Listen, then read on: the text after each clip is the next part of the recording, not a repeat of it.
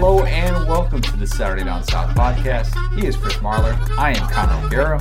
Marler, we had FBS football this past weekend. I gotta ask, how did Uncle Chris do? Connor, as we were just talking about off air, if there's any advice I could give to you guys, okay?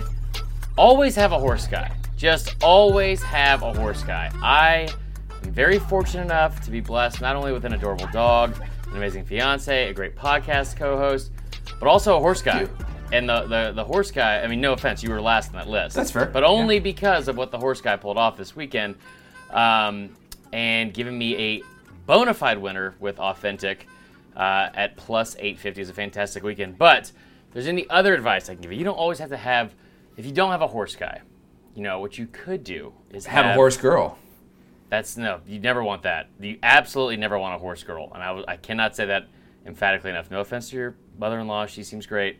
I'm just saying. Um, however, if you don't have a horse guy, or you do, and you want to know what do I do with this information, head on over to our good friends at mybookie.com. Uh, it is the start of NFL, the NFL season. As you said, there's there's going to be NHL playoffs, NBA playoffs, Major League Baseball's coming in the home stretch, all sorts of stuff to be betting on, uh, and you want to do so with my bookie. They are offering customers the chance to grab a listen to this, Connor, a 54, a plus 54 spread on the favored Kansas City Chiefs against the Houston Texans next week. What? Plus 54? I don't feel like the Texans are going to cover that. I'll just I'll just say it. The max bet on the promotion is $50, but the offer is essentially the lock of a lifetime and thus free money for customers everywhere if they bet on the game. Okay? Go over to my bookie, use the promo code SDS. They will double your initial deposit. It is fantastic. Make sure you I mean, I'm I'm going to bet on that obviously. I mean, plus 54. I thought that That's was free money. season. It's free money. Free money. And you know, out of all the things I love, besides Ryan Cabrera songs and Nelly and Tim McGraw uh, duets, free money is probably top three on that list. So go to MyBookie today, win yourself some free money, and make sure you use the promo code SDS. We have a lot of nitty gritty actual SEC football talk today. For those who have been waiting for some preview type stuff, today is the episode for you. I promise you. We got into a lot of that with our good friend Cole Cubelic, who has been on the sidelines for actual college football games so far and talking about Say some of the restrictions and, and all that that he's been dealing with. And obviously, Cole always has such great insights into what to expect for the SEC season ahead. So it's great to be able to get into all of that with him. We have Crystal Ball Day. Today, we are looking at the West in the SEC. We're going to do the East later in the week, but the plan today is to do the West. And I got a feeling we're going to hurt some feelings today. We're going to hurt some feelings. It's going to happen. Okay. I hate to say, you know what? Going through this, and I have finished uh, at this point. I've done, I think, nine, nine of the fourteen full SEC crystal balls. Meaning, I have gone through at least nine teams in the SEC and picked every single game, provided an explanation Dang. as to who is going to win. It's it's consumed my the last week of my life, but that's Yeah. okay. That's what we do in the preseason, and I would take doing that all day over anything else because that means Yeah. we're actually going to have football. So, what I have found in my brief time doing this is man, there are a lot of records that teams are just going to be, fan bases more specifically, are just going to be flat out upset with. And there's not really anything that can be done in a 10 game conference only schedule, but just. Just be ready for that now. You know what you should do if you're a fan is just go look at some of the over unders right now. And that's going to make you feel better because it's not going to make you feel like your team is in the crapper because your final record might suggest that, but your team is going to be fine, I think. Real quick, speaking of crapper, can we talk about o- OBJ? No? Can we not? we'll move Can on. we not? so gross. of all the things to be trending for, uh, I got so nervous because I, I drafted him last night in my fantasy football draft, and I was like, oh no. And we know my my record and, and my history with, you know, just last week tight ends at, at A and M, and what happens when I speak highly of them. I was very worried. I I, am, I guess I'm glad it wasn't an injury. I don't know. Moving on. I don't know. I still think that's a crappy call on your part. There it is. Look at you using puns. Yeah, yeah. Had that one in the holster. All the poop jokes, please. All right, Oh, God. let's go through the order of finish that that each of us have, and last year, if you recall, when we did our crystal balls, it was shockingly similar. Shockingly, to the point Yeah. where we got a lot of heat on social media for being like, Would you guys sit down and do this together? What if we did? We were on a podcast together, you idiots. Yeah, we talk about Sorry, I these didn't mean to things. call you guys idiots. Yeah, no, you guys are really smart. You guys are totally smart. True. I'll start off here. Um, so I've got Arkansas finishing in seventh at Okay. one and one and nine. I'll explain the one in a minute. I've got Ole Miss at sixth, finishing four and six. Mississippi State technically finishing with the same record, but getting the fifth place nod because they would have the Ole Miss win at four and six. I've got A and M finishing fourth at six and four. I've got Auburn also finishing at six and four, but third because of a victory against Texas A&M. Second place, I have LSU coming in at seven and three, and then Alabama, first place in the West at nine and one. Marler, that's, that was your cue to fire away. I was I was waiting for I, you. I'm just. I want you to get all of your bad takes out of the way first before I come over the top. Okay, I, I- hey, I realize that there there are people that are going to look at that and they're going to be like, "What what are you talking about?" Second place, Really, really dumb. Second place in the toughest division in college football, having three regular season losses. Are you out of your mind? Look, here's what I keep coming back to.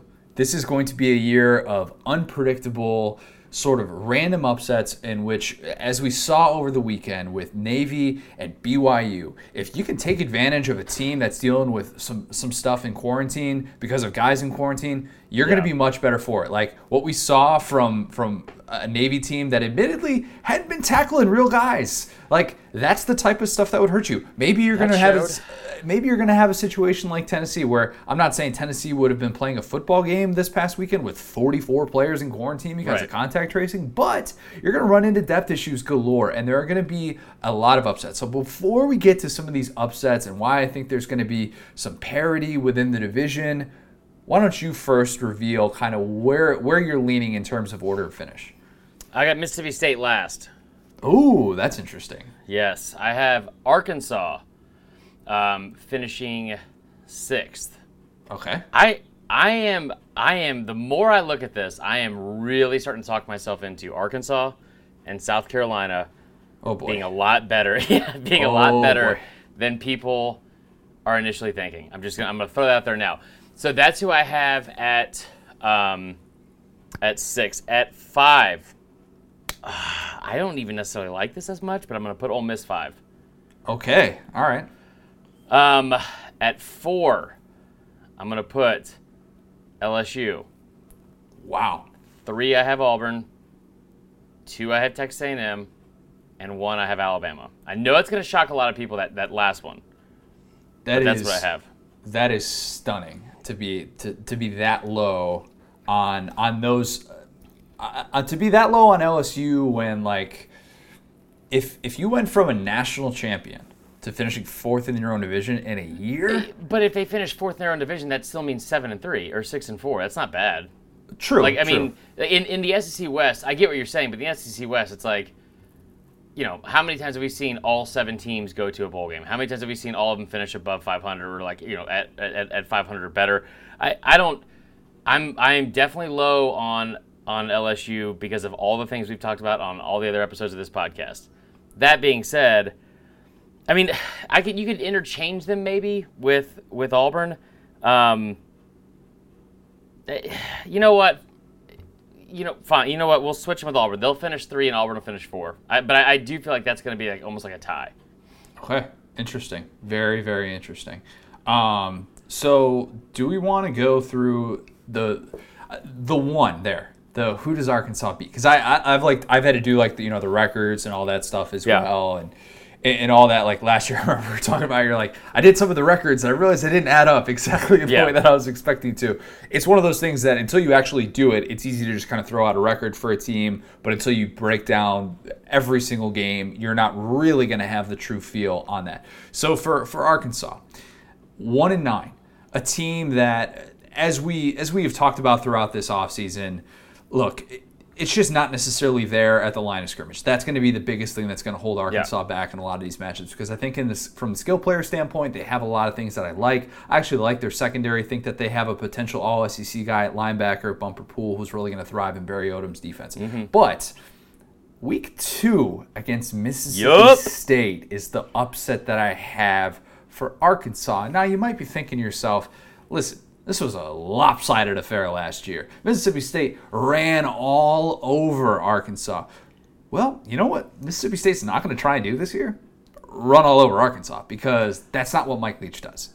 And for those who are still trying to come around to like, hey, how much different can this offense possibly be? It's the oh. passing era. They throw the ball a lot. No, no, no. Like Mississippi State's going to throw the ball 50 times a game. Get ready it, for that. It is it, like one stat I think I saw in like Phil Steele like his uh, his magazine was under Moorhead they averaged running the ball 63% of their plays on offense. Mike Leach threw the ball 77% of plays last season. Like it's, it's not going to be a small change. It's going to be a, a massive overhaul. It, it's going to be a, a, significant overhaul. So I, I think that, that that that in itself makes me wonder. Okay, what's what's the best possible way to beat Arkansas in a year like this? It's it's bullying Special them teams. up front. special teams. Yeah, that's probably that's probably part of it. But it's bullying them up front. It's being able to say, "Look, we don't think that your defensive line can stop our ground game," and that's not what MSU is going to try and do. And I tend to think that Barry Odom, with this much time to prepare, and I'm not saying that he's looking past Georgia in the opener because like that's, I. But if you're yeah. looking at like what's a more winnable game, I think preparing for that air raid offense is something that they're spending time on. And I don't know that for certain, but I mm-hmm. tend to think that with this much time in the offseason where coaches are having more time to look at film, I think that that's something that Barry Odom has been doing. I got to believe that it's something he's been doing. And I have questions about that MSU defense as well with Zach yeah. and what it's going to look like with so much turnover on that side of the ball. A group that has had seven players drafted in the last two years. Do not discount that. They have lost so much talent to the NFL. And I wonder what that defense is going to look like even in week two when I think that Arkansas is going to want to play a little bit of this keep away. I think Rakeem Boyd is going to have a big, big day. And if mm-hmm. they can just keep the ball on the ground and keep those potential Felipe Franks mistakes – you know, uh, if they can potentially limit those those opportunities, then I, I think Arkansas is going to have a, an absolute chance to win that game in week two, and that would be their lone their lone victory of the SEC slate. I think Arkansas can win three games. Really? I, I think Arkansas can win three games. I, I think Arkansas can beat Mississippi State, and they will. I think they can beat Ole Miss. Interesting. That's and I also know they're going to beat Mizzou. So very interesting. I, I think they are going to get off the schneid of, of you know being winless against the SEC in however many years in a row. I think that definitely happens this year, and, and I think personally that they could win. At they, I mean, they could possibly win three games, and and I tell you what, another one that would scare me if I was this, this like these other two teams, A and M and Tennessee, and here's okay. why. Tennessee is is a is a better football team by all means than Arkansas. However, and, and I think the talent gap is, is different. I think the coaching is, is, is different. Um, you know, Pittman's going to be in his first year. But when you look at it from a coordinator standpoint, and I know we a lot of people are really high on Jim Chaney and all that good stuff. When you have Barry Odom and you have Kendall Briles as your coordinators, mm-hmm. and then when you look at this Arkansas offense, and, and Arkansas returns – Arkansas returns 14 starters, and that's that's great. I know you're not as high on like just the overall number of starters returning, but when you return eight of them on offense and four of five on the offensive line, and then f- all four of your skill positions, so your running back and all three receivers, and you have Felipe Franks, that's that's an automatic improvement at quarterback. I think this is a team that like A and M. I know that sounds crazy. I absolutely know that sounds crazy, but A and M has lost six of the last seven games in the regular season coming off a bye week. Six of their last seven. Hmm. And A&M is a very good football team and, and all that. However, I, I just think that there's there are spots on this schedule for potential upsets. And, and I think Arkansas is going to find themselves one. I want to dig into more of the upsets and all of that stuff, but we're going to take a quick break and then we're going to get to the rest of the division. So hold on real quick if you're listening to this podcast and you haven't given us a five star review, first of all, what did we ever do to you? I thought we were friends.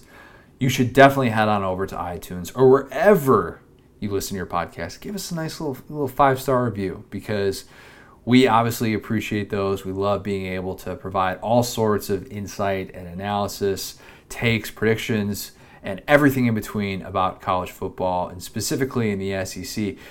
Let's be honest, you're gearing up for the season ahead. Maybe this this entire pandemic has made you think, ah, you know, I'm not going to brace for a season, and now you're getting caught up at the last minute. You're listening to podcasts, you're reading stuff like SaturdayDownSouth.com. Might be a nice thing to do to just leave your favorite podcast host a little five star review. You know, just just a thought. So after you do that, go listen to the rest of this podcast. So the variance for Arkansas is one to three wins. Let's let's keep in mind that this is a, a program that has not won an SEC game since 2017. Let's keep in mind this is a program that has won SEC win in the last three years. If they win three games, I've said it before, I'll say it again. Sam Pittman's SEC Coach of the Year, and you can't convince me otherwise. Oh, without a doubt, yeah, without a doubt. No doubt about that. So let's get into uh, some of the other teams here because I think that if you are looking at the the upsets, the potential upsets, and every game that Arkansas wins this year is probably going to be considered an upset. Right the Arkansas Mississippi State one is is one that I have. I also have already outlined how I think that Georgia is going to be the one team to, to trip up Alabama in the regular season, so we'll count that as an upset as well. The four other upsets that I have involving West teams, big upsets, relatively big upsets, not talking like a point here or there or anything like that. I've got Kentucky beating Auburn. Oh, week one, wow. On the road. Just I, sorry, I, I just think that that the way that Kentucky is built up front, especially for those who are sick and tired of hearing about it, you're going to take notice against Auburn. Yeah. And you're going to see a team that is very, very proven up front and is capable of running a really good ground game, even with Terry Wilson at quarterback as opposed to Lynn Bowden. Now, I think that that's that's a very interesting matchup just because Kevin Steele having that much time to prepare would scare me a little bit on that upset, but I, I was stunned to see that Kentucky was an 11 point dog in that opening line. I could not yeah. believe that. That didn't make any sense to me. It moved a lot, though. Yeah, and it could move a lot if we find out more about potential quarantines or anything like that. What's that? What was that line the last that you saw? Uh, seven and a half. Okay, that's a lot of movement. That's a lot yeah. of movement, as there should be. As there should be. I, I mean, it was way too that. way too high. Yeah, way too high. Um, another upset. I've got A and M beating Florida week three. So that's a home game. Is that an upset? Okay, yeah.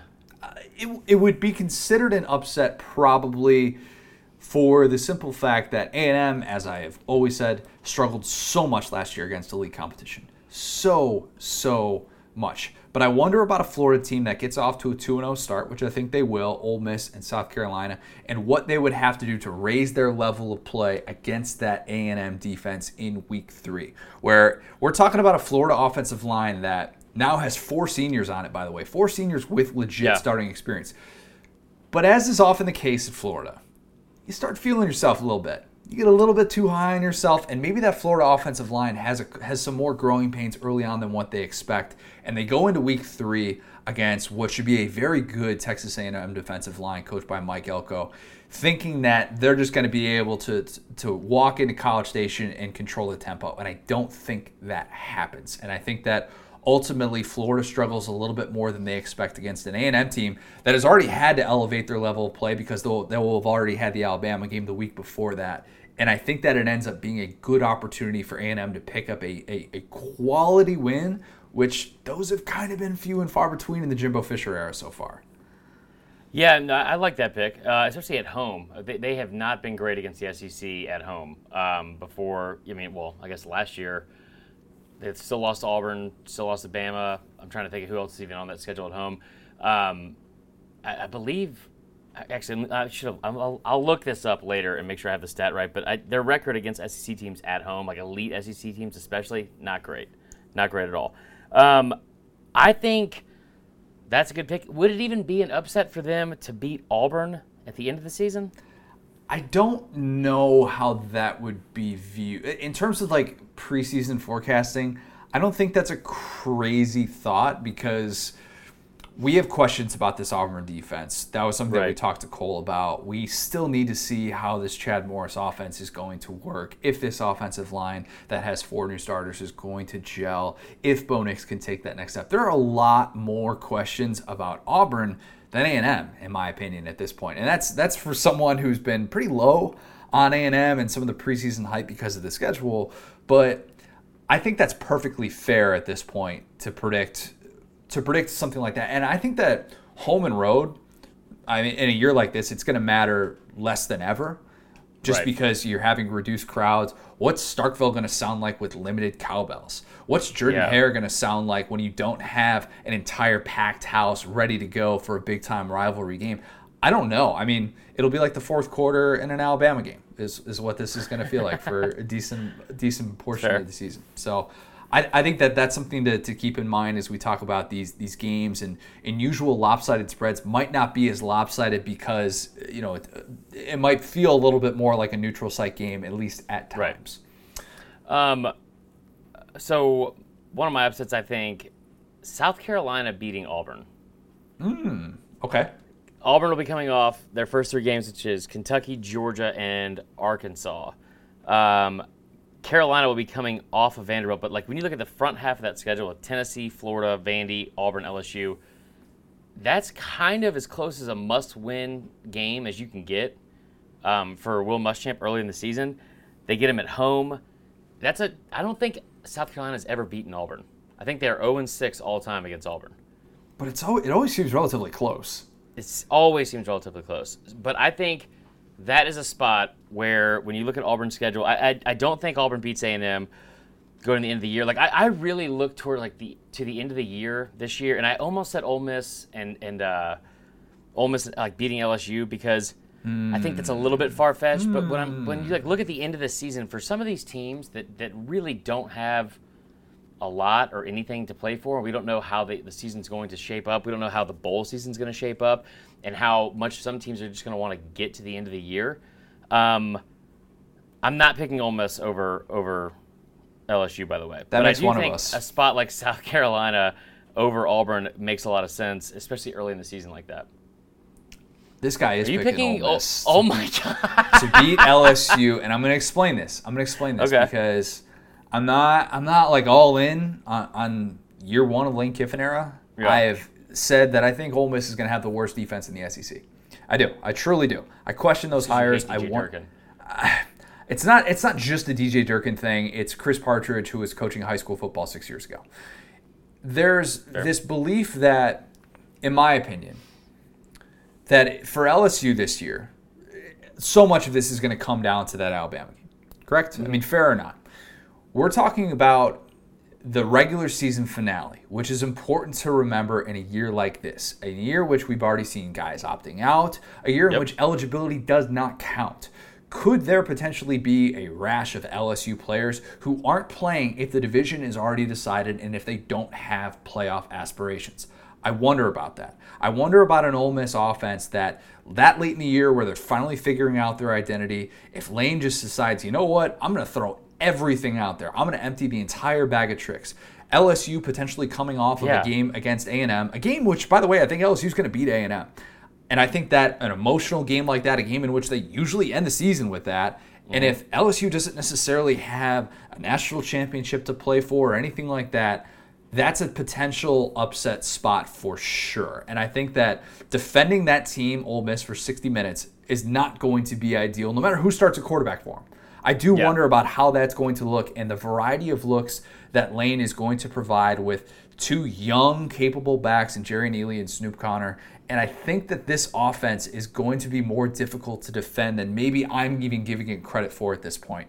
So yeah, that's one of those random upsets that I that I'm I'm penciling in right now, saying it would not surprise me at all to see Ole Miss beat a team like LSU when we're questioning what they're playing for.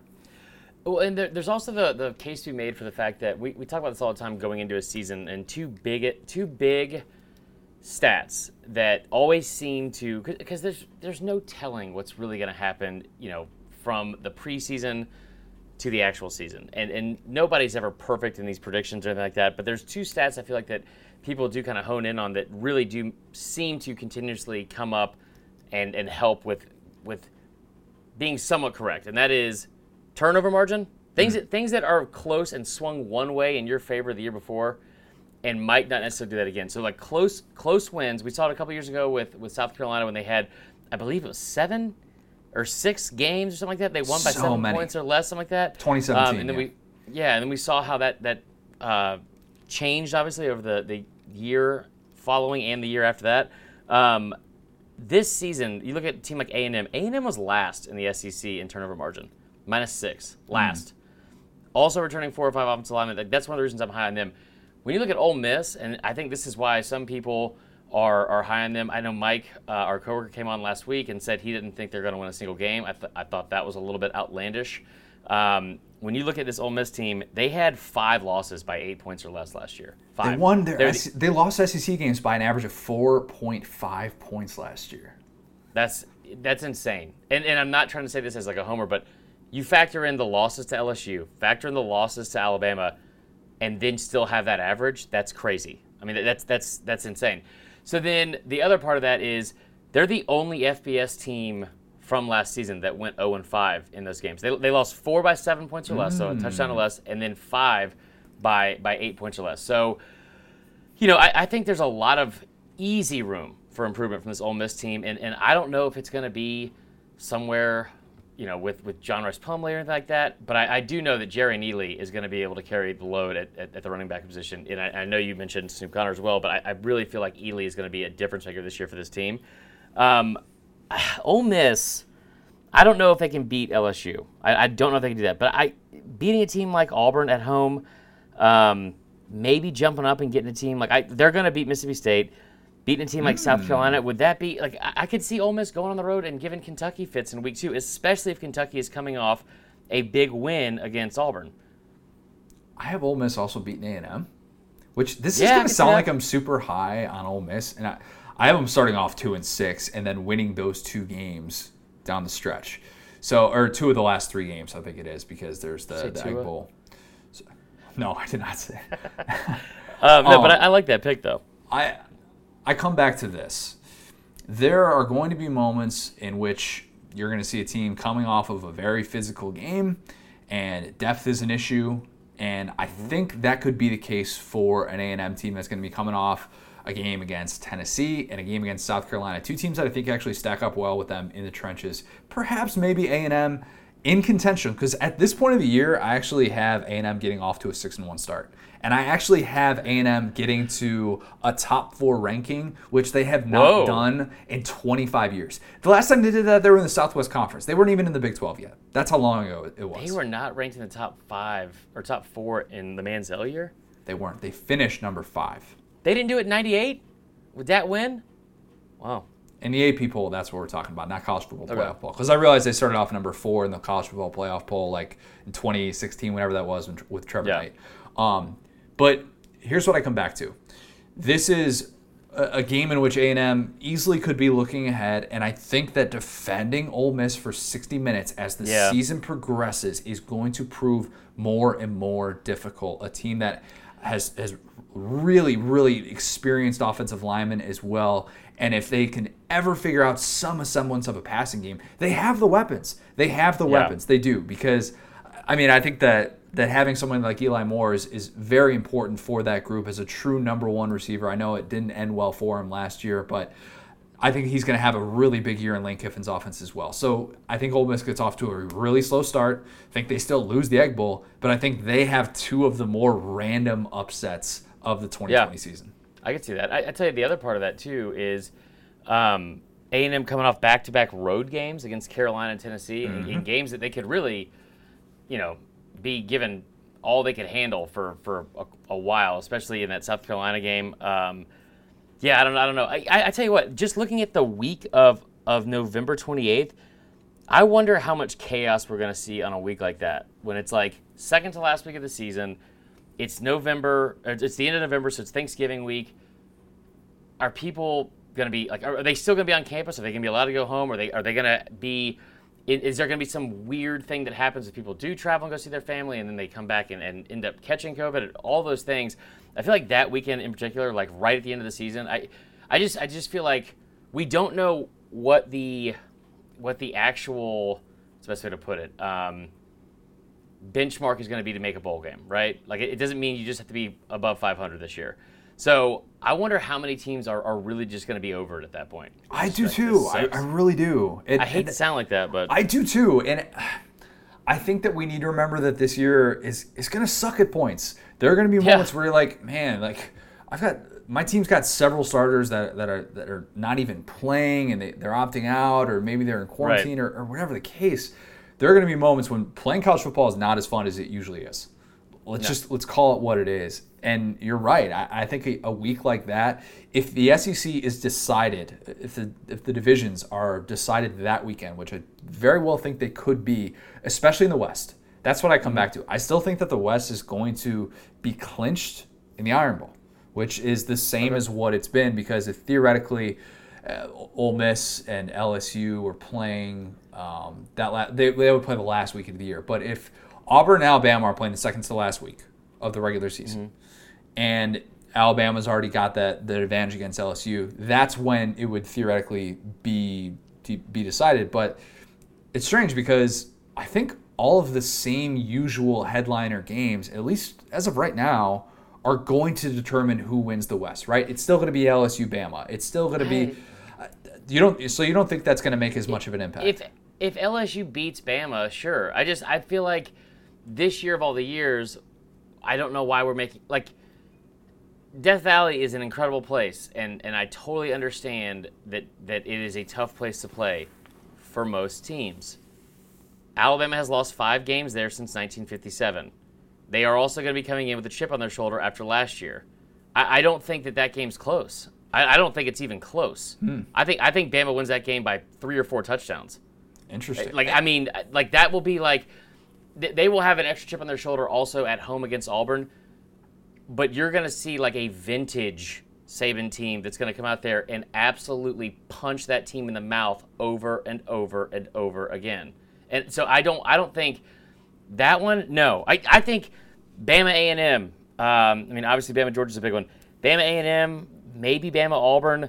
Um, I think games like that are gonna gonna be Bama Tennessee are gonna be a much bigger factor. Here's- Uh, uh, Well, here's why I say that it, that I think it'll be a big bigger factor because with these current projections that I have, where I have LSU at seven and three, Bama at nine and one, right? So I have Bama beating LSU. If you flip that result, LSU then is 8 and two. Bama's also eight and two. LSU has the tiebreaker against Bama. So that's why I would say like a game like that would be considered pivotal, because like I said, I've got Georgia beating Alabama, but I still have Alabama winning winning the division, and that to me, we're gonna have a couple of these moments, maybe early in the year, like I have Florida losing to A and M, but it's a crossover. And so crossovers Yeah. are considered a little bit different than some of those pivotal big time games, obviously. And now that we have more crossovers, we're going to have to keep that in mind as we talk about some of these matchups and whether or not it's going to block a certain team's path to to winning the to winning the division because there could be some of those early season upsets that maybe we overreact to and we always overreact mm-hmm. to to to losses from contenders early on. But I do think this is the type of year in which Bama could lose a game in the first month of the year, then win out and still be set up to do all the things that it envisioned Yeah. it could in the preseason. well, and, eh, or they could lose two games early on and and then not be, you know, in contention, whatever. But I, I just think that that game is still. I mean, like, eh, and, and listen, I, I love LSU fans. I, I love Coach O. I, I love how great that last season was. It was so much fun to, to follow along with it and be a part of it a little bit and go to those games. But there are four games on this schedule that I would look at and say those teams have a better chance of beating Bama than, than LSU, and not because of a talent standpoint or because of like, but because of the timing of when they get them and, and like the, the matchup or like will Bama overlook them? Will, will it be whatever? Like like Tennessee, Georgia, Auburn, um, A and M. Like I mean, I think all of those teams have a better chance of beating Bama because last year you let that team come into your building and for the first time in nine years beat you. You heard about it all offseason, and then you heard their coach in your locker room inside of Bryant Denny screaming, Roll Tide, what F you. If you think that Saban is not going to have that in every single preseason workout, locker room, like wh- whatever during game week, especially, they're they're going to destroy LSU this year. And, but there and there are, it, it may be to a point where they don't have. They might not even be in contention at that point to, to win the SEC or national championship. But that Hmm. game, I mean, I think I- they still will be in I think- contention at that point. But I'm just saying there's a possibilities. I think Bama wins that game as well. I think we both, correct me if I'm wrong, we both agreed that Bama is going to have a regular season loss. Yeah. Who do you think that comes to? Probably. I mean, Georgia seems like the most likely candidate. Um, just the way Kirby's built this team. That defense, man. I just I know you guys are tired of hearing me saying it, but that defense is going to be ridiculous. The one thing that gives me confidence about that is when we had Mike Griffith on here last week, just the human encyclopedia. It knows literally everything in the world. Like, dude's a genius. If you were a Um, Georgia walk on, he knows if you had a busted fingernail. Yeah, that's fair. Um, but he, him talking about how you get three weeks prior to the Bama game, and you get two in a row with with uh, Auburn and Tennessee, and former Saban assistants, and and like kind of seeing how they scheme up against against this team. Um, I think that'll help Bama in, in the long run. But I mean, ten games just it, there's no way. I mean, they, like when's the last time they fin- 2016 they went undefeated, 20 not 2013. So 2009. I mean, it's, it's been twice in the past 12 years. So I, there's no part of me thinks they're going to go unscathed.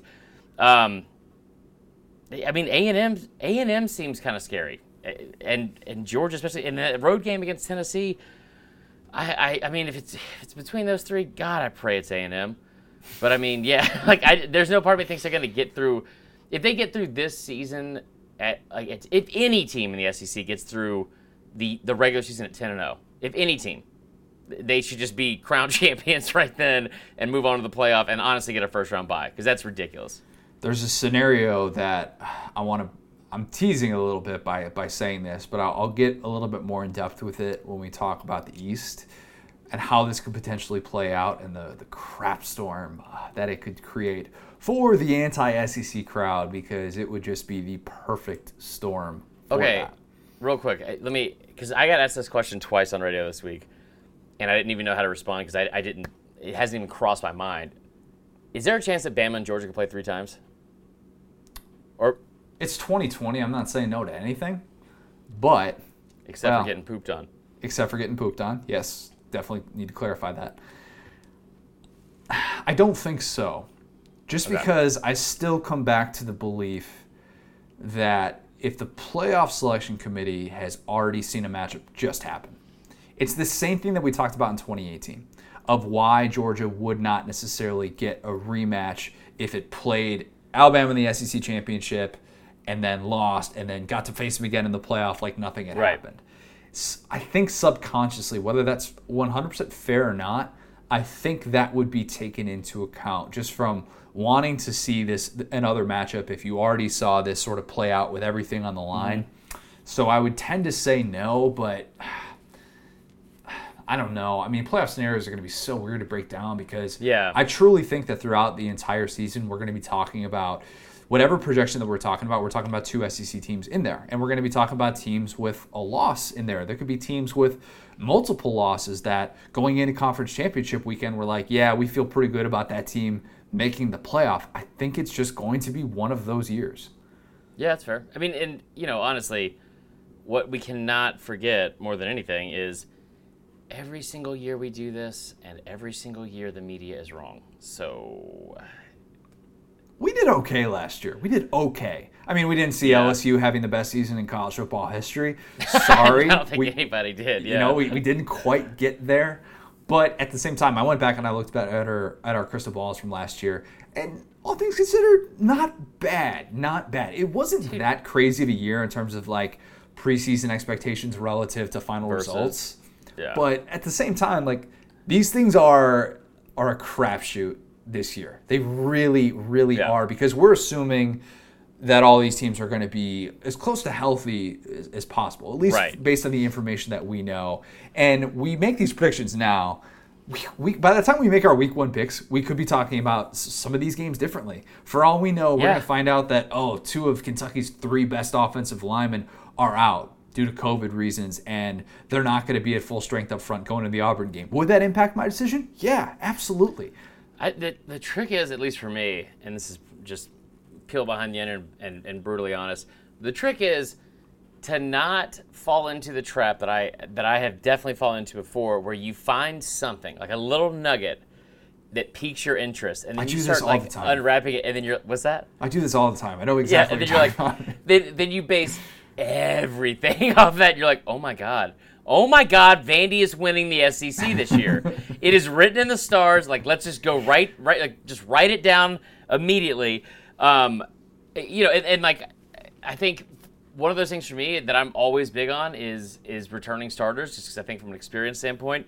Um, and and I, I've learned that the hard way. That's not always the best way to go about it. But I tell you what, in a year like this, and we've we've we've said this repeatedly, we've heard it from people that are smarter than me at least repeatedly, and and that is, in a year like this when there's so much uncertainty, that amount of veteran leadership, like you again, I, I like I know people are trying to hear about A and M, but you go back to a team like A and M, and in their bowl game they started one senior starter. Okay, and, and like at this point with the way college, the way college football is, having a bunch of seniors, it's not like high school football. It's like that's not going to like necessarily make or break your season or make you Right. that much better because if you're a senior and you're starting, part of that is probably because you weren't good enough to be drafted as a junior, and that's not you know a, a knock on on you or whatever. But like th- there is that to like be taken into account.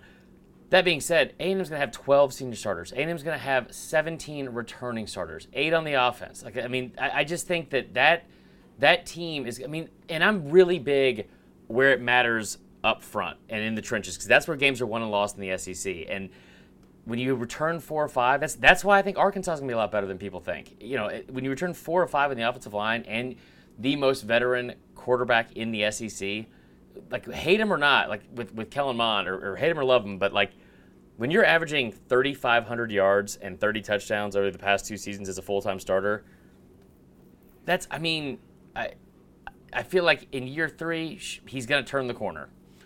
the thing about Kellen Mond, and we've talked about this ad nauseum. The if you want, well, you can build whatever narrative you want about Kellen Yeah. Mond. One thing that Choose I, your own adventure. One thing that I'm coming back to with him, and I wonder how this plays, and how this plays for for new quarterbacks in the league as well, with these reduced capacity stadiums. Kellen Mond is three and six in true SEC road games. yeah. This is someone who has struggled immensely on the road, struggled a lot against that elite competition. How is that going to impact him when he does have these these road games that would usually be in front of 100,000 people that are instead going to be in front of 20, 25,000 people? How is that going to impact someone like him who has seemed really, really dependent on that and dependent on his surroundings being absolutely right in order to, to succeed? And you know, if that does allow A&M to get off to this great start, we're going to hear all the Jimbo hype because like I said, I think they start 6 and 1 and that's a lot of the pre-2020 schedule change narrative. Shout out to SEC Shorts by the way, that was really good. If you haven't watched our buddy Haven't Josh seen it Sneed, yet. go watch it. It's really good. But that's that's the year that I think A&M could potentially have and this is going to be a season in which I think maybe at least three teams from the division are in the top four at one point. And I think that includes LSU. I think that includes LSU Okay. up until that Florida game. That's that's fair. Did I? Did we? Did you share? Do you have any any early thoughts on that? By the way, LSU Florida. On what? LSU, LSU Florida. Florida, I- I think- I think LSU. If if there's a game that I would be overly confident in for LSU this year, it's that game. Hmm. I, I mean, Florida. Florida be coming off a road trip against A and M, a game against South Carolina at home, Ole Miss in the the opener. I just don't like. I, I tell you what, Dan Mullen with expectations worries me, and and I know that sounds weird because because we have been kind of beating the drum for him being underrated, and, and and I will continue to say that not enough was made about him going 21 and five his first two seasons. Well, the bad news about that is not enough was made about him going 21 and 5 in the first two seasons but when you get to year three and we find out like I, I feel like we we know more and more who dan mullen is. Is he a good recruiter? Nope.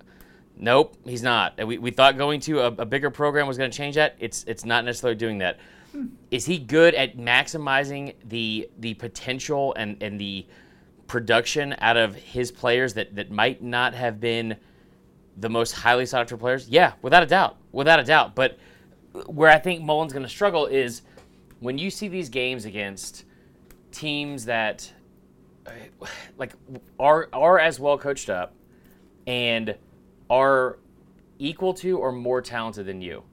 That's where Dan Mullen struggles. We, we he never outcoached a, a an elite Bama team. Um, he's never beaten Kirby Smart. He's I, I know he that win against Auburn last season in the swamp was huge, and, and what he did with Kyle Trask was was incredible, right? But I think there's a big difference between like applauding, hey man, like he's great. Do you see what he did with this backup quarterback? And then all these injuries, and Zuniga was out, and the defense was never right. All, all those things. It's a lot different when there aren't excuses built in. When you do have all of those players uh, from from day one, and I'm not saying they're all going to finish the season like that, but like the expectations are at an all-time high for Florida, and uh, the schedule out of anyone in this conference, the schedule is probably like I don't want to say the easiest, but like the most favorable for a team that, that could be ranked that high. I, I think that Florida is not going to be as good as, as people initially thought, and I just have I, I worry because like the expectations, like we said, are at an all time high. But if they lose something early, like I mean, if Florida Florida loses to A and M and somehow loses to LSU back to back, they start out that that first five games of the season three and two, and then have to play Georgia, they, that is not going to be good one thing, and then I'll I'll I'll save the rest of our Florida talk for when we do the yeah. SEC East crystal ball later in the week. One thing to remember: they start off eight of their uh, in their first eight games. I'm going to get this right. They have six new offensive coordinators that they're facing. Oh my god! Eight games. I take back everything I said. I take back. Florida's going to go undefeated. I didn't. Are you serious? That's How many serious. defensive coordinators? New defensive coordinators, not as I think it's like four or something. Ole Miss is one. I don't. South Carolina's not. So that's and then LSU. So that's two. Mizzou is three. LSU doesn't count in that. LSU doesn't even count in that regard because Steve Ensminger's offensive coordinator. Joe Brady was the offensive coordinator. Defensive coordinator. Oh, you're talking defensive coordinator. Gotcha. Yeah, and it does count, Connor. Um, then it's then it'd be seven of eight, not six again. of eight. So three. Yeah. So okay. You know what? Maybe I'm wrong. I'll take back everything I just said about Florida. Preview for next week. But if you look at for def- defensive coordinators, which which is where I think it matters most, because you know what? And let me just talk myself directly out of what I said, and then talk myself into something new here. But like Dan Mullen is is a great coach, and he will be able to like same way I said with the talent. When when there are when when he is against a coach that is equal or better than him, I, I would not take Dan Mullen. I just absolutely would not take Dan Mullen. When it's someone that is not as good of a coach as him, I sure, I would take Dan Mullen all day. So when you have new defensive coordinators, Ole Miss, um, LSU, Mizzou. Wait, Mizzou did Mizzou keep theirs? Kept their defensive coordinator. Okay, so two. Um, Arkansas is three. I don't know anything about Vandy. Vandy has new new coordinators, both both offense and defense. Todd Fitch on offense, and then they got rid. Derek Mason got rid of uh, his guy. I don't know why I'm blanking on the name of defensive coordinator at Vandy right now, but yes, they have a new defensive coordinator at Vandy. Yeah. So yeah, um, so for the first eight, yeah, I mean maybe this is Florida's year. I don't know. Well, what a way to set up our East crystal ball that is. Um, I think that we're going to find ourselves second guessing a lot this year. Oh yeah, I know myself that's inevitable. But we're still going to put this out there. We're still going to be on the record for all of these picks. And feel free to actually fill out your own like do your yeah. own crystal balls too because sometimes you'll get offended about a certain record or something like that. And then you'll actually go through the schedule and you'll be like okay no i, I kind of see where i fall on this. I didn't even realize i was this high or this low on a specific team. It, it changes your perspective. It really does. I i will also say too because we, we've already gotten so many messages uh, on social media like on facebook and it's like nope don't think so, and that's all it'll say. Love that. And so, um, you know, my response is like, should we change it? Should we take it down, man? So, out of all the years, like there will be a lot of indecision for sure, but out of all the years where I would apologize and admit that I was wrong, guys, strap in because 2020 is not going to be one of them. all right, I mean, like there are so many built-in excuses that I'm I cannot wait to use. Um, yeah, I mean, I, I probably was wrong about Florida already. I thought I was going to get married twice this year. So it's like, you know, we, we win some, we lose some. So there you go. Before we get to our interview with Cole Cubelic, the good news this weekend, We have a full slate of SEC football coming up. Not SEC football, Power Five it's football. yeah. That was mean. I'm sorry. We'll, we'll get we'll bleep what's- that part out. with you? Yeah, that was that was rude. We have a full slate of Power Five football with the Big Twelve, essentially having Cupcake Week or some variants of it. I know Clemson's facing Wake Forest, whatever. I don't want to hear That about is a cupcake. Yeah. Yeah, I know, I know. But we do have football to watch. We have food to eat. If you don't have a full bottle of Texas Pete in your fridge, I don't oh even know what you're doing. Allie is so frustrated with me because so we're working on budgeting, not just with money, but also with our calories. And there is a um, there's a new thing. We have like a, a whiteboard of like this calendar for the month or whatever. We had to start making a separate side note on the bottom of it of how many Texas Pete bottles we have because every time we go to the store and we're gonna grill out, I get more Texas Pete. And she's like, Chris, we have five bottles of that. That's an accurate count. You have a problem. five. You have a problem. Yes. Um, but it's a good problem to have, and I hope you guys have the same problem this year because it's not a problem, Connor. Okay? It's a hurricane season. You got to have all your Texas Pete. Is it hurricane season? It is hurricane season. Yeah. Is that a metaphor for that Tulsa game? You trying to tell me who to bet on? I don't joke about natural disasters, man. You know this. Okay. Well, I mean, Twister was a fantastic movie. I'll say that. Um, regardless of what natural disaster you are are facing this season, that sounds awful. Yeah. Uh, go get yourself some Texas Pete. Texas Pete. Sauce like you mean it, guys. We said this last year, and what we want to start doing again. I had so much fun with this because, ad- admittedly, I am so boring when it comes to eating. Connor, I know you are too. Because it's just like, you know what? I like what I like. I'm going to just douse all the chicken in Texas Pete uh, and, and just go from there. All my eggs, same way. If you want some fun recipes for tailgating, homegating, whatever you want to call it this year, go to texaspete.com. They have tons of recipes. I think we still have some of the, the videos from the recipes we did last year uh, on the SDS site as well. Check those out. Um, and then send us pictures of your own recipes and what you did on the grill this weekend involving Texas Pete. Uh, not just Texas Pete, Texas Pete wing. I cannot tell you how great that Texas Pete wing sauce is. It is unreal. And also, Texas Pete dust. Texas Pete dust. So go get yourself a bottle or eight, um, or five like I did, and uh, and sauce like you mean it, guys. It's great to be able to catch up with Cole, someone who has been fully entrenched in this college football season, even this high school football season. Doing Yeah. a little bit of high school football announcing on the side. No Did you see deal. the picture of him and Chris Cotter? I didn't see that. No.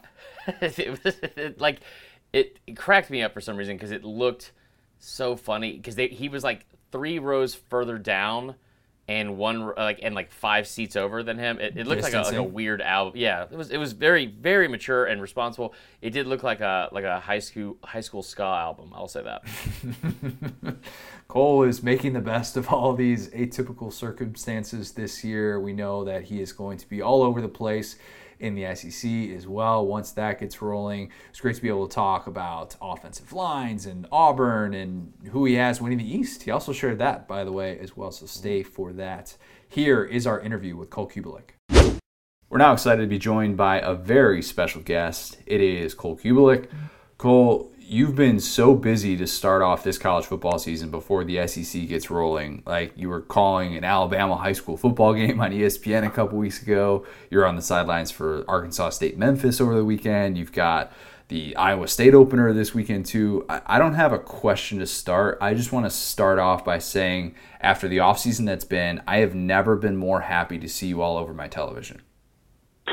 well, I appreciate that. It's been a lot of fun. Um, it was down in South Alabama two weeks ago uh, for a Friday night Spanish Fort St. Paul high school football game, and man, it was it, it was unbelievable. They actually had a pretty decent crowd, and uh, Chris Cotter and I were on the call for that game, and we were socially distanced in the booth, and it was kind of like probably second, maybe third series. You just have that realization that man, I'm I'm in a stadium calling a football game, and there's there's no COVID, there's no election, there's no murder hornets. It's like we're just we're talking about football here, and you're able to just escape for three hours. It was it was needed, it was welcome, it was fun, and then obviously being able to go over and and cover Memphis this weekend, a team I think is going to be pretty good this year. Coach Silverfield in his first game, and uh, I know Blake Anderson at Arkansas State, known that program for a while, so uh, be on the field actually for the first time this year uh, was pretty cool. Uh, so it was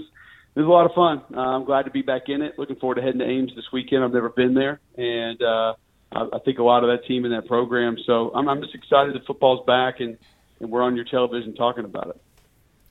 How's this whole deal been to start? Because you've been down on the sidelines and, and in the booth, and it just looks and feels different. You've got teams that are wearing masks and somewhat attempting distance on the sidelines, and you've got mostly empty crowds. That'll be the case in these college games. I've been saying that sports essentially look like they're all being played after a long rain delay. Is that kind of what it feels like down there?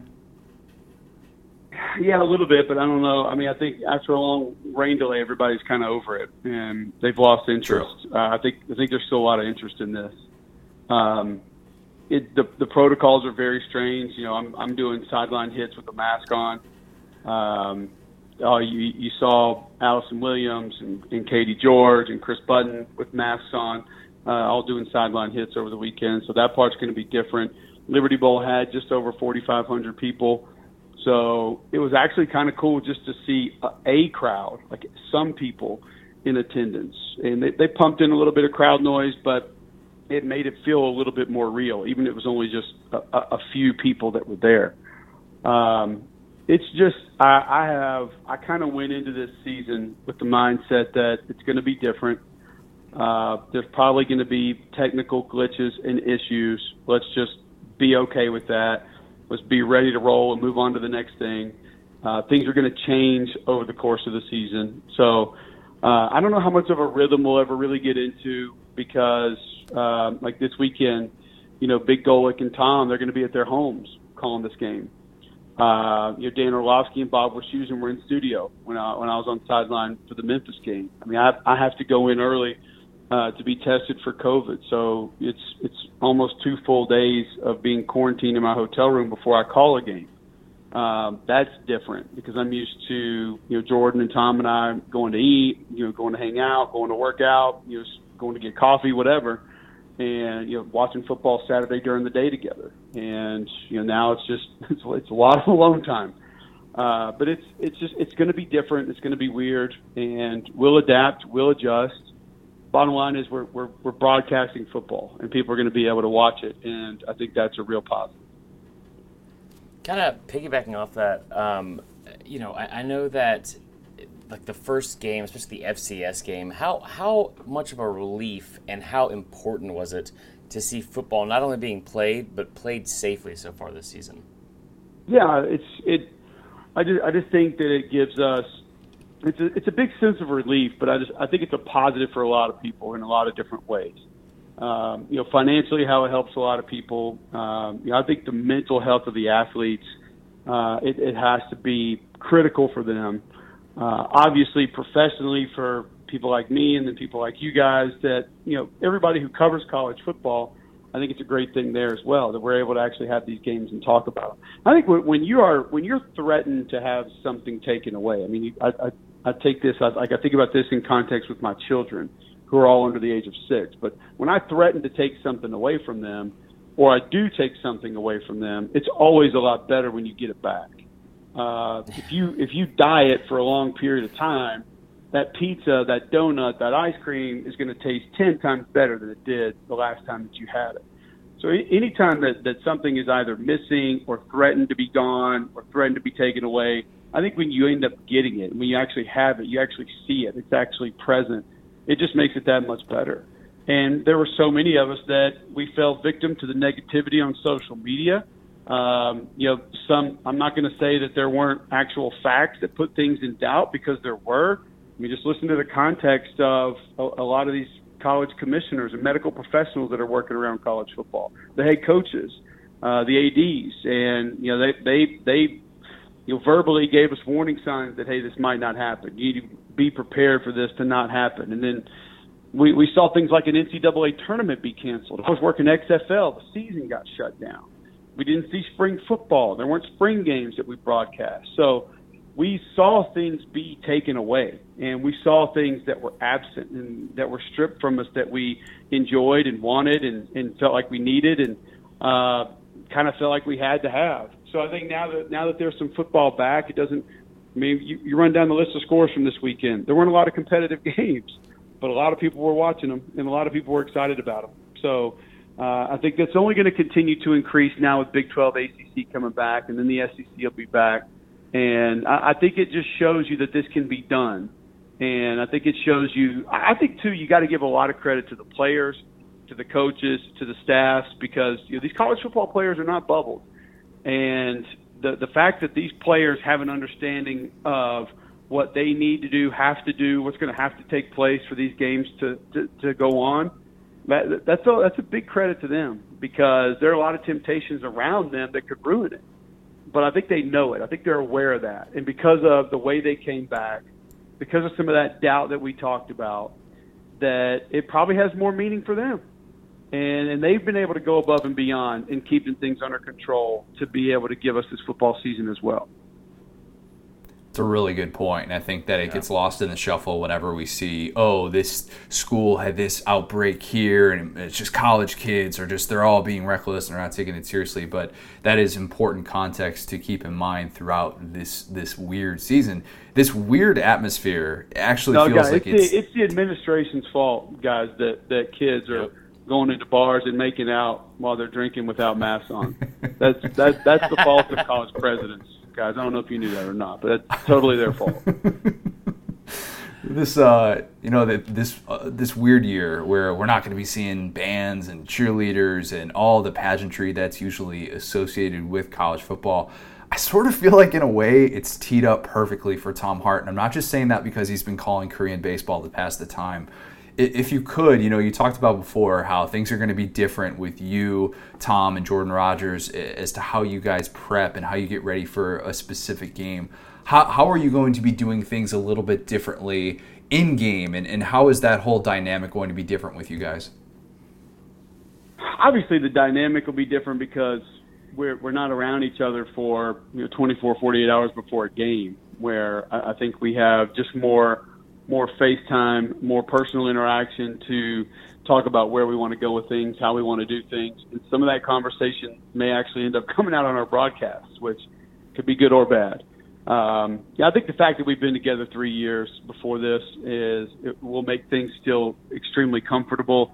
Uh, it's still going to be fun. We're, we're, we're still we're still going to keep it light, but there's still going to be a lot of football, and we're still calling football games. So we're not going to get away from talking about the X's and O's. We're not going to get away from telling stories about the players and the teams and the schemes and things of that nature. Uh, the coaching staff, obviously, but um, I think it does open up maybe a different realm of possibilities for us to to have fun with one another, to discuss some different things.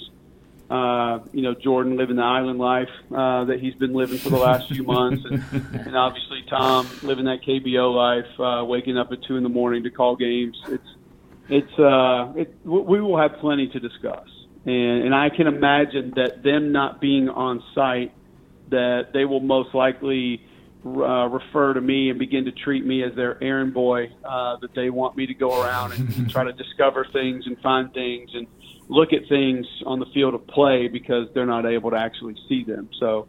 Uh, the list of demands from those two directed at me, uh, I'm just I feel safe assuming that that will increase week in, week out if this situation stays where it is. Very good awareness there. Yeah. I I think I take that for granted too. The fact that you're going to be on site and they're not going to be, and, and that in itself is just going to be such a such a different dynamic. And I, I'm sure that we're going to have have different ways of kind of appreciating a broadcast as the season goes on. But if there's any team that can kind of make all of that work with all the moving pieces, it seems like it is definitely you guys your bread and butter, the offensive line. Let's talk a little bit about that because we sort of assume that Alabama and Georgia are going to be dominant up front, despite the fact that both had some very, very big losses in that area. Pretend that I'm the dude in your mentions who just said, Cole, why are you so in love with Kentucky? They lost Lynn Bowden and now they're going to be irrelevant. What's your response to someone who comes at you with something like that? So you are you are a lot of dudes in my mentions, actually, uh, because uh, Twitter will tell you, and, unless the, unless they have some sort of Kentucky related logo in their profile picture, that uh, that there's no way Kentucky could ever be competitive in a game against a team like Auburn. That that just that can't happen. Um, so I, I would start by telling you that physically, I, I don't think I know Kentucky can match up with Auburn. Um, and that's not just on the offensive side of the ball. That's on the defensive side of the ball. That's that's Joshua Paschal. It's Quinn Bohanna. Uh, it's, it's Jordan Wright, DeAndre Square, Boogie Watson. That that front seven, I think, can not only match up but could be extremely problematic. You've got four new starters on this Auburn offensive line, and number one, we haven't seen this group play together. Number two, a lot of them haven't played at all. And so you're you, now you're dealing with an offensive line that, that hasn't played much football and just missed a spring practice. And I, I don't really know what to think about some of these fall practices. This is kind of a sidebar, but I I figured that these would be pretty easy and that most of these coaches would sort of tiptoe into this fall camp. Uh, when we talked to Silverfield, and he's like, "Man, we we leaned on him. Like we told him we're going to beat you up, and we felt like we had to." Blake Anderson, same thing. Uh, we, we he said we we went pretty hard in camp, and we felt like that was the only way for us to really get ready. And then you hear Ken Niumatalolo and his strategy last night mm-hmm. uh, when they played uh, against BYU, and, and Navy looked like the team that, that had not hit in practice. So I'm interested to see sort of what the mindset is and what the feel is and, and what a lot of these teams actually do. But this offensive line uh, for Kentucky is going to be really good. Uh, I think Drake Jackson's the best center in the SEC. You throw in Kinnard and Young, two tackles that have played a lot of football. Uh, Luke Fortner's played a lot of football for that Kentucky offensive line. And then I think weapons. And I, I think that's where most people might allow you to say, yeah, Kentucky's going to have a good D line, or yeah, Kentucky's got a good O line. But most people won't allow you to talk about them being legit in the skill position area. Maybe a guy like Lynn Bowden last year. Okay, people give you that. Or maybe a guy on defense like a Josh Allen two years ago. But I think when you look behind Terry Wilson, who, by the way, has starting experience in this league, has played meaningful football in this league, I think AJ Rose is, is a more than a serviceable downhill runner in this league. Kavosiey Smoke's got some juice. And Christopher Rodriguez, I, I think, is a game breaker. I think he's somebody who can create explosive plays from anywhere on the field. Uh, I think Josh Ali is going to continue to come along as a wide receiver. So now you look at Eddie Gran having a big physical offensive line, a quarterback with experience, multiple weapons in the backfield. What does he throw at you? Does he does he come at you with that sort of wishbone read option that they ran last year, the second half of last year after the bye week? Does he go more spread like he was, you know, two years ago with Terry Wilson? He's going to be able to have a, a run threat at quarterback, which I think is a huge positive. And then now he's going to be able to lean on you up front, and they're going to have weapons that they can move around and do different things with. So uh, an experienced secondary and a coaching staff that has just found ways to put guys in position to be successful the last few years. And I, I think Brad White gets almost no credit for what he did with that defense last year. They were the number four pass defense in the nation. And some people mm-hmm. immediately turn to, yeah, well, look at the style of offense. That helps. Okay. They're still top five pass defense in the country. I, I don't, I don't care what your time of possession was each and every week. So I think the ability to adapt, to adjust, something this coaching staff's been great at. They kept the majority of the staff together. Physically, they can match up. They have legit skill. They have experience at quarterback. And I think that those things right there are going to be as important to your recipe this year as anything else. The only other thing that I think is going to be as or more important, other than just overall talent, is going to be depth. I think you're going to need depth this year because you're you're going to have guys. I think we're going to have more injuries. You're going to have guys that, whether it's contact tracing, which the fact that the NCAA hasn't addressed that is a bit of a joke in my mind, and you're going to have guys that just test positive. So you're going to have players that miss games. So, uh, and I've already talked to multiple coaches across this league and other leagues that are cross training players. Do you have a guard who can play tackle? Do you have a tight end who can play fullback? Uh, mm. Can your receivers play all three positions? Do you have a nickel who can play corner and play some man? Do you have a defensive end who can bump back to linebacker and play off the ball? Do you have a DN who can bump down and play three technique and give you some reps at defensive end? You're going to need guys that have versatility because you're just going to have to find a way to make it work at certain points in time. And I think Kentucky's coaching staff has done that the last few years, and that should give them another advantage heading into this season. I'm super intrigued. Go ahead. Go ahead, Marler. I was just gonna say, I mean, just hearing someone say a tight end, being able to play fullback, somewhere Les Miles just smiling ear to ear. well, look at look at the Memphis so game. Memphis had a tight end, I think, catch like seven balls and go over 100 yards uh, this past weekend. Look at what BYU is doing with some of their two tight end sets.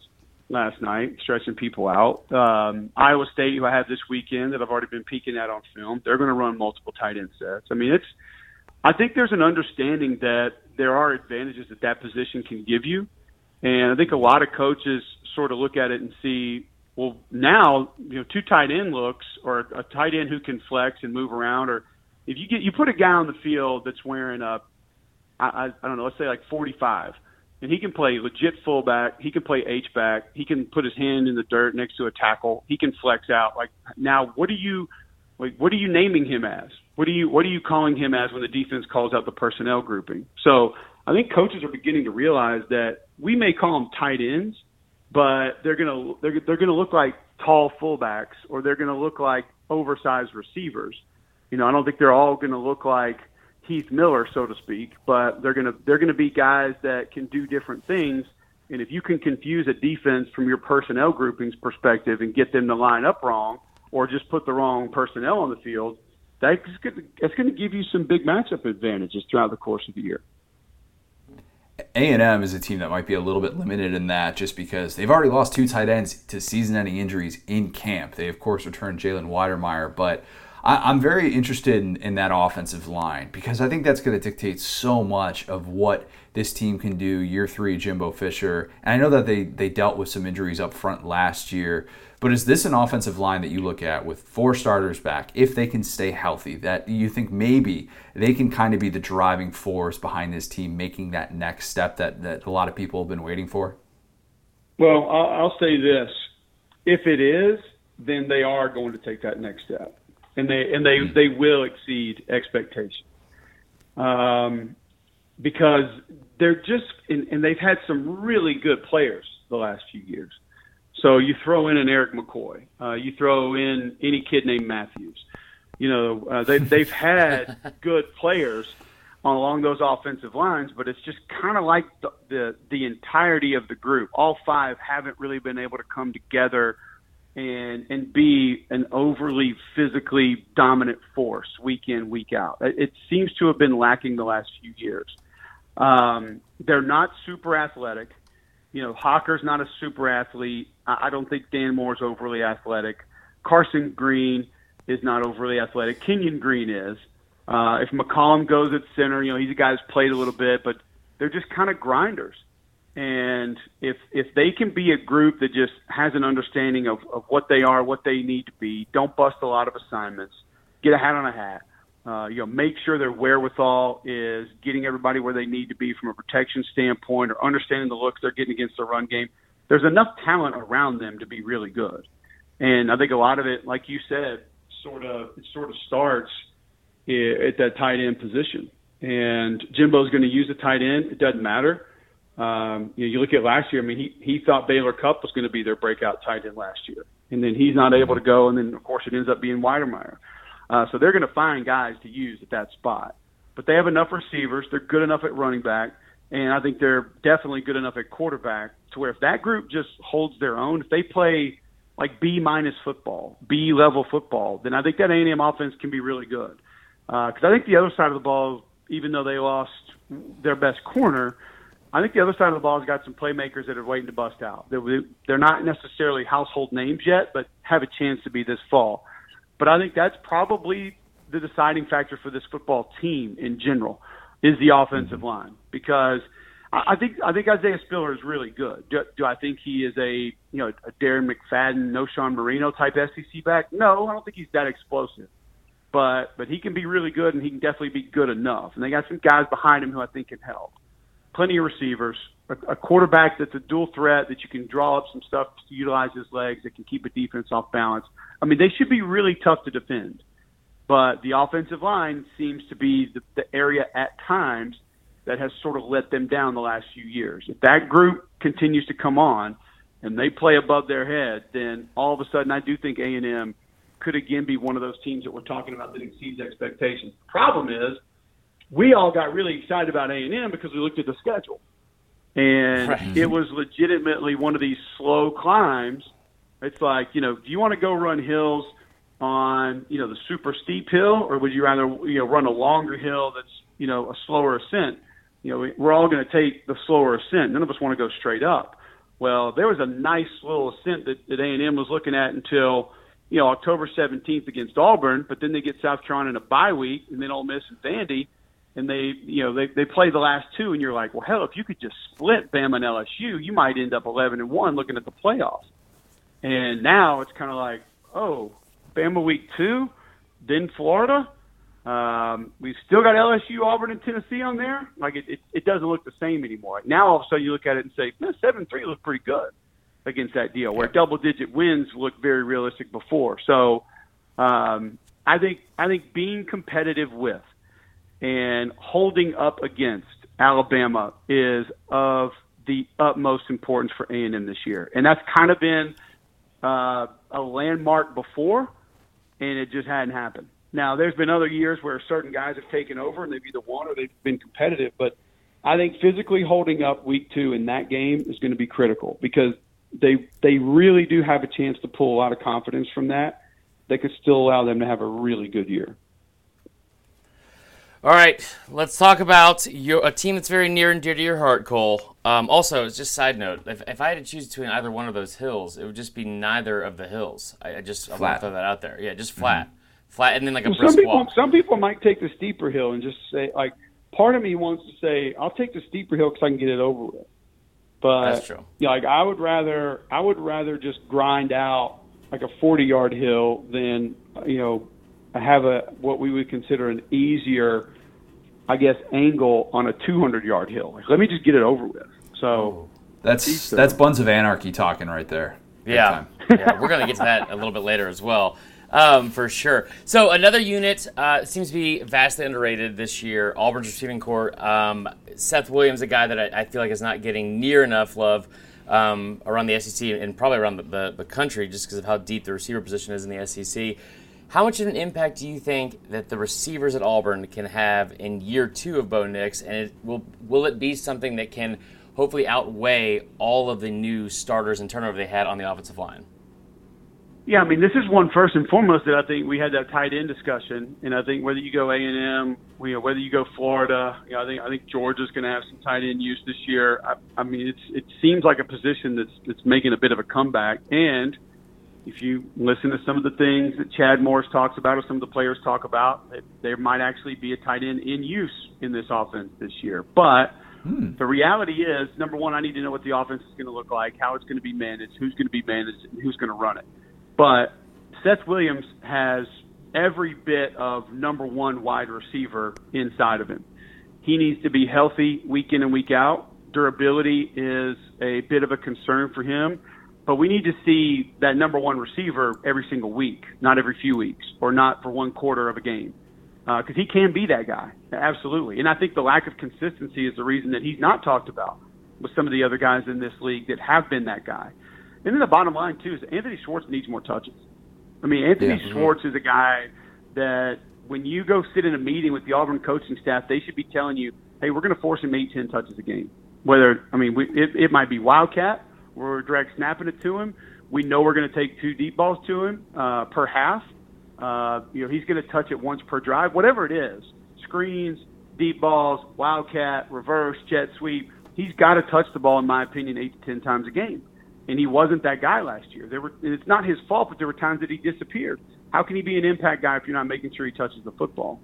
Uh, so I think those two, especially being opposite one another and being able to be utilized in different ways, can absolutely offset each other and definitely help each other be productive. Um, there are some young guys that have sort of been waiting. There's some young guys that that I think that coaching staff has sort of been waiting on. You know, we we we have a little bit of an idea of of what some of the youngsters can do, but I do think it was a bit of a juggling act. It's kind of like, okay, Sal Cannella looks like a big red zone threat. We're going to use him. You know, Will Hastings is obviously a guy that knows how to get open. We're going to use him. And be it injury, be it those guys just sort of disappearing, there have been flashes of guys who could be productive, but just not necessarily consistency. And I don't think I don't think that's as much on those individuals as it kind of was with Seth Williams that I pointed to a little bit earlier. But you're going to need a number three, and I'm interested to see sort of who that guy is coming out of camp. But the first two that you have, I think, can be as productive as any other two in the league.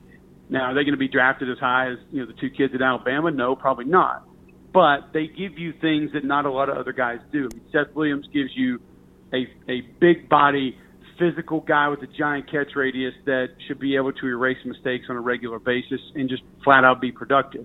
You know, Schwartz we talked about with his speed and his playmaking ability should be someone who opens things up not just for other receivers, but for the run game, for quarterback runs, for all, all kind of stuff based on what he's capable of doing. So I think those two are going to have to be productive if this offense takes off because you've got to assist the offensive line early. And unless Tank Bigsby comes in and is the guy at tailback, I don't know if they have a, a true dynamic tailback right now. But we have seen Gus Malzahn do more with less at that position. So, like, I like DJ Williams, but I, and I like Shaun Shivers, but I don't think those guys are, are 25, 30 carry a game backs. So who's going to be the guy that they end up riding for the course of the season? I think that would probably be the next big question after offensive line and after number after number three wide receiver. All right, so I have admittedly not been a believer this offseason in this Auburn defense just being able to reload and be right back where they were a season ago, um, at least from a statistical standpoint, going into 2020. Tell me why I'm wrong. Tell me why I should be a believer. Well, they're they're, they're not going to be what they were last year. Um, I I can't convince you of that. I I can't even pretend that that's going to be real uh, because you you lose legitimately a generational player in Derrick Brown. There it is. Um, a, a, a guy who you you couldn't single him up was still disruptive when he was doubled and and also moved around a lot. I mean, a lot of people don't don't really talk about that with Derrick Brown, but you know he lined up over center. He played some nose. He played three technique. He went out and played five a little bit. So he was somebody who lined up all over the place. And I think his versatility allowed Marlon to be more of an edge player and use his physicality out there, uh, which gave them some mismatches also. Um, you know, those those two guys being gone, being gone, you don't have two other guys like that. And and now you have a guy who you thought maybe could come in and, and sort of be that guy or be one of those guys or be similar to those guys who's opted out and I think that you know in in Coynis Miller. So I think the the depth on that defensive line has taken massive hits. Um, it's time for Big Cat Bryant, uh, Derick Hall, and TD Moultrie to really to really come on. And I think all three of those guys have the ability to do it. All three of those guys can be elite edge defenders, but we just hadn't seen it yet. And some of that might be opportunity based on other guys that we mentioned making plays based on uh, you know how things were aligned for them to get favorable matchups. But I think Auburn can still be pretty good off the edge, and I think the linebacking corps can be phenomenal. Um, just with Owen Pappoe and KJ Britt, and and you lose a little bit of depth there um, with Chandler Wooten opting out, a guy who Travis Williams loves and was going to play a ton. Um, and then you, I, here's the thing that we, like we can talk about all those D linemen, but it's amazing to me how how Auburn fans completely dismiss Jeremiah Dinson Daniel Thomas, mm-hmm. Javaris Davis. Um, guys who may not have come off the board in the first round, but played a ton of quality football in an Auburn Tiger uniform. And I think that experience on the back end is going to hurt. And it's not that I don't think Smoke Monday can be a playmaker. I think Christian Tutt has a breakout year. His versatility will be extremely valuable. Uh, we've seen Sherwood make some plays, but just the wherewithal, the understanding, the know-how. I've had conversations with Kevin Steele about how many of those guys would show a different look in a game and then get back to the original coverage called or make a coverage change on their own and understanding a different look that they saw that maybe they didn't talk about in practice. That's all gone. And while I think you're going to have a ton of that leadership at the linebacker position, I don't know how much of it you're going to have in the secondary with those guys that left. And I didn't even mention a first round pick in Noah Igbinoghene. So I, I have all the faith in the world in Kevin Steele. I think he's one of the best D coordinators in college football. But I just don't know if he has the ammunition that he had last year. You're you're not playing with the same weapons. Uh, you know, you're you're you're going to battle with a different arsenal, and therefore, I just, I just don't know if it can be the same. Um, you know, the thing that you look at there is you say, okay, well, look at the great offense. I mean, first off, they they played maybe the best offense we've ever seen last year. Uh, they played a great Alabama offense. Uh, you played a great Oregon offense. Okay, so so who are you know, maybe if you're looking for something that would allow things to be somewhat similar, you, you just you go down the list of who are going to be the the elite offenses that they played this year. Subtract Alabama, Uh, we don't know what Mississippi State's going to look like. They might be great. They might not. I mean, I don't think Tennessee's going to be overly dynamic on offense. Ole Miss, I think, is a coin flip right now. Could be. Has has the talent to be. We all think LSU's taking a step back. I don't think South Carolina's dynamic on offense this year. They've lost playmakers the last few years.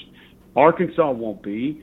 We don't know what Georgia's going to be. And even if Kentucky's really good on offense, I don't think we look at them as a you know 550 yard a game, you know, putting up 42 points a game type offense. So the thing that may help this defense the most, even though the schedule is tough, the schedule's brutal, is they're not going to play near the overall group of offenses that they played last year. And, and that may allow them statistically to be close to what they were. It's a good point. It's a very, very fair point. Marler, do we have a two minute drill or should we just take Cole out on one last important take question? We should take him out on one last important take question because I, okay. he's a busy man, and I, I don't want to be up here, um, you know, getting flustered because I mean, I always I always get flustered on you, Cole. You're just so damn smart. Thank you. All right. Cole, we'll take you out on this last question here, and you might have already answered it with the Kentucky thing, but if there's a non-Kentucky answer to this question, I'd be very interested. What is your best I'm I'm leading the bandwagon SEC take for 2020? Uh, I, I mean, I think Kentucky's going to have a good year. I think the schedule's too much for them to realistically compete in the East. Mm-hmm. Um, I mean, I, I got Florida winning the East. Can I just ride that one? Because I think even That's with good. Jamie Newman yeah. opting out, people still think that that Georgia's going to be great and Georgia's just going to win the East, and Dan Mullen for some reason can't get it done, or whatever the the reasons are. Um, you know, I, I think Florida. I think Florida wins the East. I think Kyle Trask's a good fit for the weapons they have around him, experience on the offensive line, even though they weren't dominant last year. Uh, I think Mohamoud Diabate is going to be the breakout player in the league. I think he'll be a household name by the end of this season. I think they still have guys up front like a TD Slaton, uh, a Kyree Campbell who can be who can be enough there. Uh, the losses in the backfield, I don't think are going to hurt them that much. You got an Emory Jones you can mix in at quarterback if you need. Quarterback depth's going to be big this year. Um, you got the best tight end in college football in Kyle Pitts. Uh, all your guys that you thought were opting out decided to come back. Kadarius Toney, who's the ultimate Swiss Army knife. Jacob Copeland's going to be back. Uh, you got Grimes, who's coming back, a big physical red zone receiver. Uh, and you get Zachary Carter back, who you're going to need a little bit of an edge presence. But I just, I believe also that style of defense is going to be beneficial for Florida this year. Uh, mm-hmm. Whether teams just physically aren't ready, right. mentally, emotionally aren't ready, um, you know, play a little bit slower than they normally would. I think that attacking style defense gives you some big advantages. So for me, uh, I got Florida winning the East. That's a worthy that's a worthy take at this point. We'll get back to you once the season starts to give you an actual, you know, full on SEC championship prediction, all of that stuff. Cole, appreciate the time today. I know that you are really, really busy. Looking forward to seeing uh, seeing you on probably a billion games this year. Um, but great stuff so. as always, and I'm sure we'll we'll talk again soon. Absolutely, guys. I appreciate you having me, and uh, look forward to catching up next time. Appreciate it. Talk soon.